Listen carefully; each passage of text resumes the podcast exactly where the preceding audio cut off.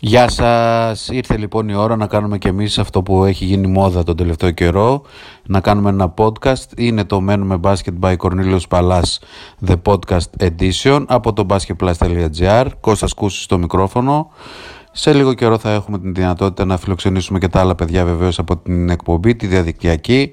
Θυμίζω κάθε μέρα λίγο μετά τις 9 στο κανάλι μας στο YouTube μπορείτε να βλέπετε και να ακούτε και να μαθαίνετε τα πάντα για το μπάσκετ όπως τα παρουσιάζουν οι συντάκτες του basketplus.gr, συνεργάτες καλύτερα γιατί ε, ως έτσι τους ε, βλέπω και ως έτσι είμαστε όλοι μαζί μια παρέα και βεβαίως είναι πολύ ευχάριστο που αυτή η παρέα μεγαλώνει χρόνια με τα χρόνια. Πλάκα πλάκα έχουμε φτάσει ήδη 10 χρόνια, 9. Λοιπόν πρέπει να ρωτήσω τον Γκάτζι γι' αυτό γιατί αυτός είναι καλός στα στατιστικά και τα κρατάει. Λοιπόν, podcast λοιπόν edition, ε, ok, είναι κάτι το οποίο ε, βεβαίως και μπορεί να σας αρέσει να το ακούτε όταν ε, περπατάτε στο jogging, στο περπάτημα, στο γραφείο ε, στη δουλειά κλέβοντας λίγο με τα ακουστικά. Τι κάνεις εκεί Κώστα, να ακούω μια συνέντευξη κτλ. Και, και να ακούτε εμάς. Ε, οπότε νομίζω ότι είναι και αυτός ένας τρόπος επικοινωνίας είναι ένας τρόπος να μοιράζουμε ε, γνώση, να μοιράζουμε τα νέα, να μοιράζουμε απόψεις, να μοιράζουμε συναισθήματα ε, να μοιράζουμε τέλος πάντων το χρόνο μας σε κάτι ευχάριστο, σε κάτι που μας αρέσει ε, μπάσκετ λοιπόν, Τετάρτη σήμερα δεν κάναμε εκπομπή στο YouTube, θα κάνουμε αύριο, καλώς εχόντων των πραγμάτων. Ε, μάλιστα το Σάββατο προγραμματίζουμε να έχουμε και μια έτσι ωραία έκπληξη με έναν ωραίο καλεσμένο, πολύ μπασκετικό και τηλεοπτικό ε, και βεβαίως ε, και με αρθρογραφία και με podcast ε, για το μπάσκετ οπότε νομίζω ότι θα έχει να μας βοηθήσει και σε ορισμένα πράγματα γύρω από αυτό το κομμάτι. Τώρα, ε, τι να πούμε όσον αφορά στην επικαιρότητα, λίγα πράγματα.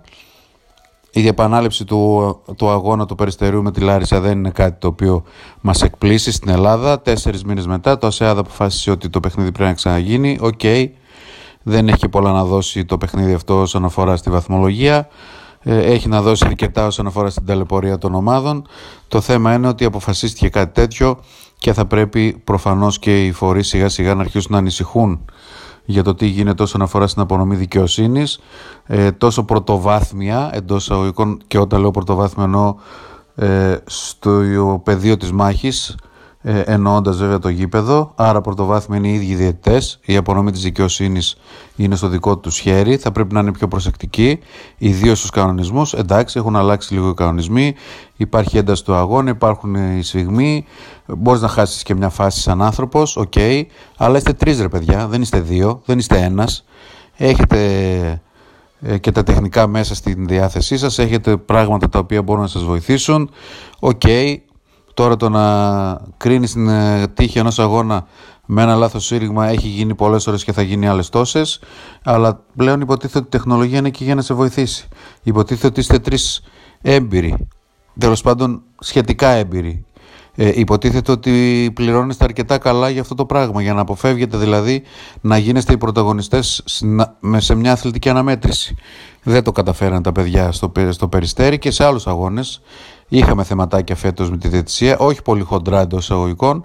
Σε κάποιους αγώνες όμως γίνανε σοβαρά λάθη και νομίζω ότι αυτό θα πρέπει να προβληματίσει. Η επικαιρότητα κατά τα άλλα δεν υπάρχει έτσι κάτι πολύ ε, σημαντικό. Αυτό βέβαια είναι κάτι το οποίο εμένα ποτέ δεν μου άρεσε. Πάντα μας ρωτούσαν οι διευθυντές ε, τι γίνεται Κώστα, τι έχουμε και όταν, το, όταν απαντούσαμε τίποτα ήταν η χειρότερη απάντηση όλων των εποχών που μπορούσε να δώσει ένας δημοσιογράφος ε, για μια ομάδα, για ένα ρεπορτάζ, για μια ε, καταγραφή πραγμάτων. Δεν μπορείς να λες δεν έχει τίποτα, πάντα έχει κάτι. Έτσι και αν δεν έχει πρέπει να ψάξεις να βρεις.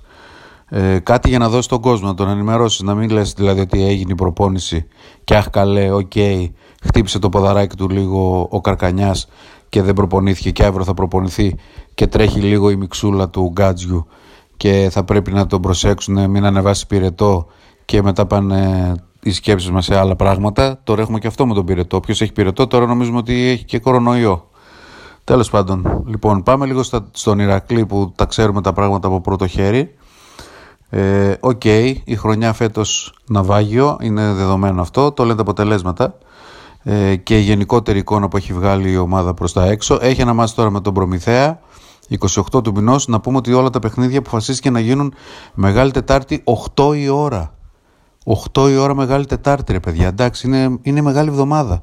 Θα μου πεις, ρε φίλε, Μεγάλη Τετάρτη, σαν πως πήγες ποτέ στην εκκλησία και τώρα το παίζεις ε, και καλά ότι, ok, okay, ε, είναι λίγο τα πράγματα δύσκολα σε αυτές τις μέρες λίγο η πίστη, λίγο η σεμνότητα, λίγο να αποφεύγουμε τις ε, υπερβολικές εκδηλώσεις ε, αλλά ok, okay, Μεγάλη Τετάρτη 8 η ώρα 7 ματς, 6 μάτς πόσα είναι είναι κάπως, τέλος πάντων έπρεπε να γίνει, να βρεθεί μια ημέρα, θα γίνει λοιπόν η τελευταία αγωνιστική ένα παιχνίδι έχει ο Ηρακλής με τον Προμηθέα δεν ξέρω κατά πόσο η ομάδα είναι σβηστή. Αυτό έδειξε με τον Παναθηναϊκό. Εντάξει, με τον Παναθηναϊκό παίζανε. Αλλά όχι να χάνεις και 34 πόντους. Μπορούσε να χάσεις με 15. Χάσε με 12. Χάσε με 7. Χάσε με 9. Χάσε με 17. Χάσε με 20 στο φινάλε. Αλλά 34 ε, και 50 πόντους σε κάθε ημίχρονο παθητικό συνάμενα δείχνει την, τα προβλήματα που υπάρχουν ε, στην ομάδα η οποία βεβαίως εντάξει είχε και απουσίες όπως και να το κάνουμε όταν λείπει ο Καβαδάς ε, είναι ένα θέμα αυτό βόλεϊ έπαιζαν οι ψηλοί του Παναθηναϊκού ε, μέσα στην ε, ρακέτα. Και βεβαίως μας έκανε εντύπωση έτσι το πάθος που έβγαλαν οι πράσινοι για την ε, νίκη, για το παιχνίδι αυτό. Μέχρι και διαμαρτυρία σε παιχνίδι 40 πόντων ε, κάνανε ε, στους διαιτητές, φώνα, φώναζε όλος ο πάγκος, έγινε μάγκας ο δίπλαρος επειδή έκανε μια ποδιά στο φίλιο ε, και θα τη θυμάται το παιδί όλη τη χρονιά αυτή βέβαια την ποδιά γιατί ήταν η μοναδική φάση στην οποία έγινε κάτι ε, πολύ καλό από αυτόν. Ε, του χρόνου ελπίζω βεβαίως το παιδί να παίξει κάπου καλύτερα, να έχει χρόνο συμμετοχής γιατί το αξίζει. Έτσι δεν είναι για ο 8ο Παγκίτης. Έστω και στον Παναθηναϊκό, το μεγάλο Παναθηναϊκό. Λοιπόν, τώρα όσον αφορά στον ε, Ηρακλή, τα νέα. Θέμα Σκουρτόπουλο ακόμη είναι πολύ νωρίς για να μπορέσουμε να πούμε ότι θα υπάρχει κάποια εξέλιξη. Προφανώς και υπάρχει θέληση να μείνει, όμως θα πρέπει να συζητηθούν πράγματα αρκετά και πολύ σημαντικά ε, πέρα από το οικονομικό και το budget που θα έχει η ομάδα. Το θέμα είναι τι διάθεση θα έχει ο ιδιοκτήτης και βεβαίως αυτή η διάθεση δεν θα αφορά μόνο στο οικονομικό, δηλαδή ότι θα βάλω τα λεφτά, πάλι θα βάλει, ε, αλλά το θέμα είναι τι διάθεση θα δείξει όσον αφορά στη λήψη αποφάσεων και λέγεται ότι αυτή τη φορά ε, θεωρητικά έχει αποδεχθεί ότι πρέπει να ε, λαμβάνονται οι αποφάσεις διαφορετικά. Ο ίδιος λέει ότι κακώς άφησε τον προπονητή την προηγούμενη φορά να κάνει την ε, ομάδα και γι' αυτό λέγεται ότι θα δημιουργηθεί μια επιτροπή η οποία θα αποτελείται από τον, ε, από τον ίδιο Άρα σαν να λέμε δεν αλλάζει τίποτα τέλος πάντων από τον ίδιο, τους συνεργάτες τους στην διοίκηση ε, και βεβαίως τον Δημήτρη Καρβέλα και τον Γιώργο Τσιάρα.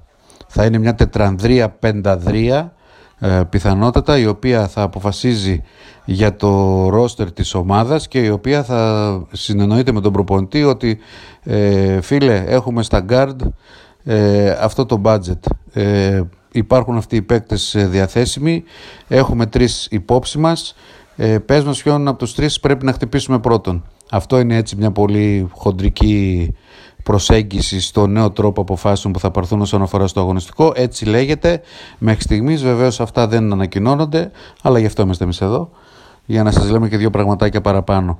Ε, τώρα όσον αφορά ε, αν αυτό θα πραγματοποιηθεί με τα πρόσωπα που είπαμε ή αν θα υπάρχουν αλλαγές, αν θα μείνει ο Σκουρτόπουλος και τα λοιπά και κατά πόσο ο Σκουρτόπουλος θα δεχθεί κάτι τέτοιο, δηλαδή μπορεί να του πούνε έχουμε το Λιόπουλο, Μουράτο, Παπαδάκι, ε, πάρε έναν από αυτούς.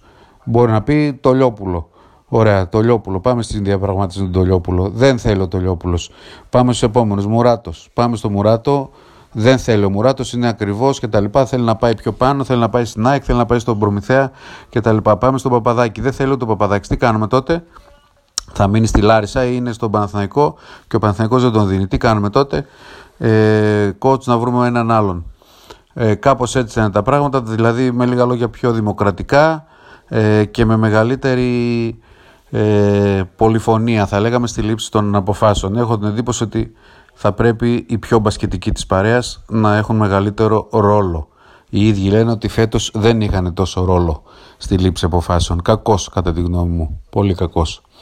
Ε, τώρα, Όσον αφορά στο Σκουρτόπουλο, ο Σκουρτόπουλος προφανώς και είναι ένας προπονητής ο οποίος από εδώ και στο εξής θα έχει το μυαλό του στην εθνική ομάδα. Υπάρχει ένα προολυμπιακό τουρνά, υπάρχουν εξελίξεις. Ε, είναι ένας άνθρωπος έμπειρος, ο οποίος έχει τριβεί πολύ ε, και μετά της Ομοσπονδίας, δηλαδή ξέρει τι ε, γίνεται εκεί, έχει δουλέψει πάρα πολύ για το αναπτυξιακό πρόγραμμα, ε, βλέπει πάρα πολύ τα, το τι γίνεται πίσω από τη βιτρίνα, ιδίως με τις εθνικές των παραθύρων έχει ζυμωθεί πάρα πολύ με το τι υλικό έχουμε και δεν είναι και πολύ ευχαριστημένος, είναι μάλλον απογοητευμένος, στεναχωρημένος καλύτερα, επειδή βλέπει ότι δεν έχουμε και πολλά πράγματα, η αλήθεια είναι, όσον αφορά στην επόμενη μέρα του ελληνικού μπάσκετ, όσον αφορά στο ταλέντο. Και ιδίως στους ψηλούς, από ό,τι μας έλεγε στο Ιβανόφιο, δεν πάμε καθόλου καλά στις μικρές ηλικίες. Μόνο ο Τανούλης είναι ένας παίκτης, ο αξιοπρόσεκτος, λέει, σε αυτές τις μικρές ηλικίες πάνω από 2-5-2-6. Οπότε καταλαβαίνετε ότι έχουμε πρόβλημα σε αυτό το τομέα. Τώρα, εάν βρεθεί κάποια πρόταση από το εξωτερικό για το Σκουρτόπουλο, σίγουρα θα τη δει. Έχω την εντύπωση όμως ότι αυτή τη στιγμή και χωρίς να θέλω να είμαι έτσι αυστηρός και μαζί του, ε, δεν έχει κάτι καλύτερο να, να διαλέξει αυτή τη στιγμή από την Α1. Έτσι, οι πάνω ομάδες λίγο πολύ ε, ή είναι κλεισμένες ή θα δουν κάτι διαφορετικό ή ίσως να γίνει και μια έτσι, να γίνει ένα rotation στους ε, πάγκους. Ε, οπότε ο Ηρακλής είναι μια ομάδα safe όσον αφορά στο οικονομικό, είναι μια ομάδα η οποία θέλει πολύ δουλειά στο οργανωτικό, αλλά αυτό και ο ίδιος μπορεί να βοηθήσει να βελτιωθεί. Ε, και στο αγωνιστικό εντάξει δεν είναι κάτι, με μια-δυο νίκες ε, παραπάνω πηγαίνεις στα playoffs και πηγαίνεις και σε καλή θέση. Τώρα παρακάτω, εντάξει δεν νομίζω. Λοιπόν, άρα και ο Σκουρτόπουλος ε, μάλλον προς το θετικό είναι για να παραμείνει, αρκεί να δει να βελτιώνονται οι συνθήκες. Το είχε πει και ο ίδιος στη δηλώση του. Όσον αφορά στους παίκτες, δεν είναι τα πράγματα πολύ θετικά, δεν είναι το κλίμα καλό μέσα στην ομάδα. Έχουμε πει κατά καιρούς ότι υπάρχουν ζητήματα τα οποία δεν έχουν πολύ δημοσιοποιηθεί, με πρόστιμα σε παίκτες, με διακοπές συμβολέων οι οποίες έγιναν τελικά ε, βαριά χρηματικά πρόστιμα και τα οποία ισχύουν και τώρα, με κάποια παραπτώματα που γίνανε στην Ολλανδία, με κάποια επεισόδια που γίνανε στην Ολλανδία. Δεν μαθεύτηκαν αυτά. Εμείς σεβόμαστε βεβαίως την ηρεμία της ομάδας και δεν τα λέμε. Κακώς δεν τα λέμε. Όμως λέμε τουλάχιστον το γεγονός, δεν χρειάζεται να πούμε τους πρωταγωνιστές. Λέμε ότι έγιναν κάποια πράγματα, ότι η ομάδα ταρακουνήθηκε, υπήρχε μια ζήμωση μεγάλη, με μάνατζερ, με χαρτιά, με εξώδικα, με διάφορα, ε, τα οποία προφανώς και έχουν επηρεάσει το κλίμα. Τώρα, αφού γίνονται όλα αυτά, πώς να μείνουν οι παίκτες; Οι περισσότεροι σε μια τέτοια κατάσταση. Ούτε ο Ηρακλής νομίζω όμως είναι ευχαριστημένος με τα παιδιά τα περισσότερα, άρα πολύ δύσκολα θα, παραμείνει, θα παραμείνουν πάνω από 2-3, έχω την εντύπωση, από τη φετινή ομάδα για του χρόνου. Για τους ξένους δεν μιλάμε φυσικά, εντάξει υπάρχει έτσι μια καλή εικόνα για το Huggins, ε, αλλά εγώ κατά την προσωπική μου ταπεινή γνώμη παίκτες σαν το Huggins μπορείς να βρεις. Απλά το παιδί έχει κίνητρο, είναι νεαρός και αυτό είναι ένα πολύ μεγάλο συν. Και δεν είναι και πάρα πολύ ακριβώς. Ε, άρα είναι ένα συν για να τον ε, έχεις μέσα στα πλάνα σου. Ε, για τον Ebanks πολλοί είναι ευχαριστημένοι ε, ότι έχει ποιότητα πραγματικά από τη μέση και πάνω σωματικά είναι καλός πραγματικά έχει ποιότητα ε, όμως δεν ξέρουμε κατά πόσο μπορεί να ακολουθήσει μια προετοιμασία σκληρή από τον Αύγουστο, να μείνει όλη τη χρονιά, να είναι συνεπής, να είναι ε, πειθαρχημένος κτλ. Αν μπορέσει να το κάνει τότε πράγματι είναι και αυτός ένα συν στο σχεδιασμό. Για το Χάνλαν τα πράγματα φέτος δεν πήγανε καλά. Ε, δεν έμεινε ευχαριστημένος και ο κόσμος. Θα μου πεις ο κόσμος δεν είναι αυτός ο οποίος ε, αποφασίζει αλλά ε, και ο ίδιος προφανώς δεν έμεινε πολύ ευχαριστημένος και από το πώς η ομάδα τον προσέγγισε σαν παίκτη. Ε, θέλει να έχει κάποιον ηγετικό ρόλο. Είδε ότι δίπλα του υπήρχαν παίκτες που είχαν επίση την μπάλα. Ε, μπερδεύτηκε και αυτός κάπου στην πορεία, δεν του βγήκανε τα μάτς. Τη μια του ζητούσαν να είναι playmaker, μετά να είναι guard, μετά να είναι scorer, μετά στα δύσκολα μπάλα πάνω του, όλες οι άμυνες απέναντί του. Δύσκολα τα πράγματα φέτος για τον Όλη. Ε, δεν ξέρω κατά πόσο ο Ηρακλής θα επιμείνει στον Όλη και για τρίτη χρονιά. Εγώ ίσως να του έδινα μια ευκαιρία, θα μου πεις ποιος εσύ, τέλος πάντων τη γνώμη μου λέω, ίσως να του έδινα μια ευκαιρία ακόμη με τα ίδια λεφτά να μείνει και να έχω δίπλα του έναν ε, παίκτη ο οποίος θα μπορέσει να τον ε, βοηθήσει ε, και βεβαίως έναν σουτέρ δίπλα του και όχι ένα παίκτη που θα θέλει περισσότερο την μπάλα για να δημιουργήσει όπως ήταν φέτος ο Σάγκς. Αυτό ήταν το λάθος της ε, χρονιάς μαζεύτηκαν πολλοί παίκτες οι οποίοι για να δημιουργήσουν θέλαν την μπάλα και δεν την περίμεναν απλά για να εκτελέσουν να είναι δηλαδή στο πλαίσιο ενός συστήματος ε, η αιχμή του δόρατος. Όλοι θέλαν την μπάλα για να ξεκινήσουν την προσπάθεια με τρίπλες και τα λοιπά, με screen και αυτά, κολούσε εκεί η επίθεση και ο Ηρακλής παρουσίασε αυτό το εκτρό θέαμα επιθετικά φέτος με όλους τους προπονητές. Άρα τα πράγματα για τον Ηρακλή πηγαίνουν σε ένα ε, ολικό lifting έχω την εντύπωση. Για τον Καβαδά τα πράγματα είναι δύσκολα. Το παιδί έχει κάνει πολύ καλή χρονιά. Είναι δεδομένο ότι πολύ δύσκολα θα παραμείνει στον Ερακλή εκτός αν ανεβούν πολύ τα λεφτά που θα του δώσει η ομάδα η οποία φέτος δεν του έδινε και πολύ τρέλα λεφτά μην νομίζετε του έδινε όμως καλά λεφτά ε, και ένα περιβάλλον το οποίο τον αγκάλιασε προφανώς του έδωσε την ευκαιρία να ξανανιώσει να είναι πρωταγωνιστής, να κληθεί στην εθνική ομάδα και ο Βασίλης αυτό δεν το ξεχνά, το εκτιμά και προφανώς και αυτός περιμένει τα πράγματα να είναι βελτιωμένα για να μπορέσει να σκεφτεί δυνατά να παραμείνει. Ήδη πάντως έχει πολλές προτάσεις από το εξωτερικό ιδίως προσθέθηκε στην πρόταση της Ισπανίας, μιας ομάδας από την ε, Ισπανία, προσθέθηκε και μια γαλλική ομάδα από την Α1 από ό,τι μαθαίνουμε. Άρα οι σιρήνες πληθαίνουν και πρέπει ο Ηρακλής να κάνει γρήγορα την κίνησή του. Γιατί μπορεί να λέμε δημοσίως ότι ναι τον θέλουμε να μείνει κτλ.